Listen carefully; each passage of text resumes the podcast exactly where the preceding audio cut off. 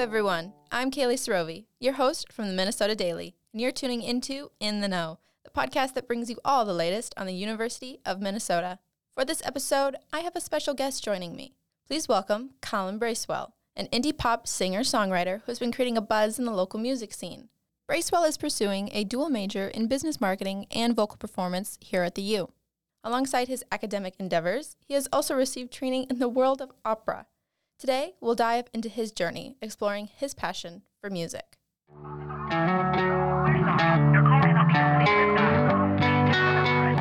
I started off on the violin when I was four. I did that all throughout high school. I played the saxophone in high school too did a lot of musical theater growing up.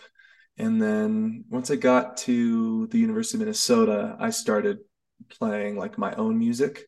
And so I I used to be a DJ at Radio K actually. And that kind of connected me with a lot of people that do music at the U. And that was my freshman year. And, and that's when we did our first gigs. In addition to Bracewell singing, he is surrounded by a group of musicians who form a cohesive band. Let's meet the other members. Joe Sikora takes charge of the drums, providing the rhythmic backbone. Cole Grundhofer showcases his versatility as he handles both the bass and guitar duties. And completing the lineup is Nate Lorsch, a master of the trumpet. I think there's like this the classic four piece group that me and most other bands have. It is cool that we have a trumpet player. So people really gravitate towards that and also like i said like i really think that people really gravitate towards my like vocal performance and i know that i'm not a great guitarist. So i really rely on that too and i and my songs are also like based on that too. So i think that's where we stand out.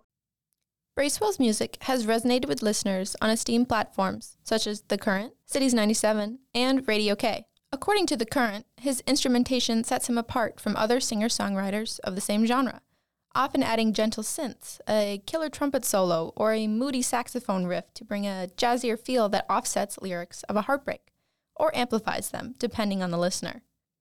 But juggling the demands of pursuing a higher education while growing a music career can undoubtedly pose unique challenges. So, being both a musician and a student, how do you kind of balance that life? I don't. Um, I I don't know. So far, I've been able to do both pretty smoothly. I know this past semester with the opera and finals and and just that was very overwhelming. And so luckily the U of M has a lot of really great student resources just for like mental health. and so I utilize those and just being open and being, you know, communicative to teachers has really helped me. And also they know that like you know, I mean, so my teachers were like, "Oh my God, I heard your name on the current." Like, I, that's crazy that you do that. So most people don't even know. I mean, I think people are slowly figuring out, like, oh yeah, he also makes his own music. But I'm really grateful with how I've been able to do both so far, and how my teachers have been not only like accepting that, but like really embracing it. Bracewell and his band have played the stages of renowned venues in Minneapolis leaving his mark on the local scene, from the esteemed Turf Club and Fine Line to the iconic 7th Street Entry and Varsity Theater. Additionally, he had the privilege of being one of the first artists to perform at the Green Room, a fresh addition to the music scene in uptown Minneapolis. The Green Room, a venue that has only been open for about five months, is working to become an integral part of the city's musical landscape. To gain further insight into the significance of local music and the community it fosters, I sat down with Tanner Montague, the owner of the Green Room. In our conversation, Montague shared his thoughts on promoting local artists, the vision behind the Green Room, and the role it plays in cultivating a vibrant music scene in Minneapolis.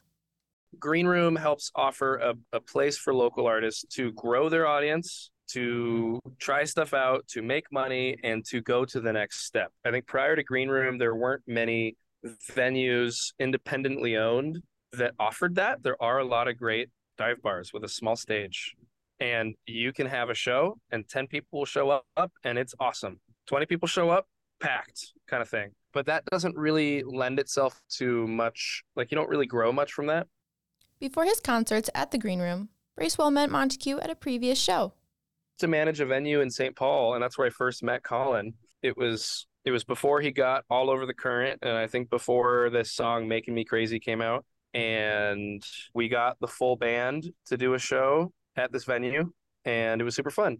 But like as a musician, I was so stoked on the music that was being played, the band's like uh, artistry, the musicianship. The music was like good and fun for them to play, but also totally relatable and easy for an audience member to enjoy. And that has only grown since. Back in May, you headlined at the Green Room, which was sponsored by The Current. But I also noticed that you dropped a new song on Spotify that same day. Could you share the story behind the song's creation? Oh, yeah. So it's uh, Falling for You. It came out May 11th, and that was a part of the Green Room release show. It was for that song. And this was the first song that I produced all on my own. So I was just in my bedroom in my house in Dinky, and I just worked on it for the whole semester. And yeah, I tracked drums in my basement. and yeah, now it's out. I don't know. I mean, I it was it was really it was it was cool but it was also really scary because i couldn't rely on anyone else like normally when i you know when I record or do something, I go to a studio and there's someone engineering and stuff, but this was just like all me. It's crazy. I, I worked on it on a weekend and probably the most progress that I made on it was on that first two day period. And then just the rest of the month or the rest of the semester, I was just obsessing over it, you know, because there's always like one little thing or like I probably I think I redid the whole entire song like probably six times just because I was like, okay, like I know I just got to try different things. Um, and then I ended up just going with the original thing. Forget about what I just said. Don't do well with all these just crushed up out in my head. But I still hate all your new best friends. While your website mentions that your production resonates with the sound of Bon Iver and Jeff Buckley, I'm curious to know who or what have been your primary musical influences. It definitely comes in waves. I think every couple months I I have like a neo soul moment, but I haven't put out anything that really reflects that.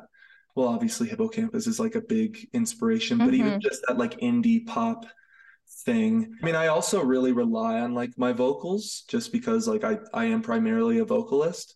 Um so I definitely just that's the center focus when I do make music. As you continue to evolve and make your mark in the music industry, what are the upcoming milestones on your journey? What are your next steps as an artist? Yeah, keep on keep on releasing singles. I'd love to eventually put out an album or like I want to put out vinyl so bad but it's just got to be the right moment. Like I don't want to just like put out vinyl and have it at shows. Like it'd be cool to have it like distributed to like the Electric Fetus and like do mm-hmm. like pop up shows. I think that would be so cool. The music scene here is so special and different. All the musicians, all the fans, everyone is so incredibly supportive of everyone. I'm a musician first and foremost.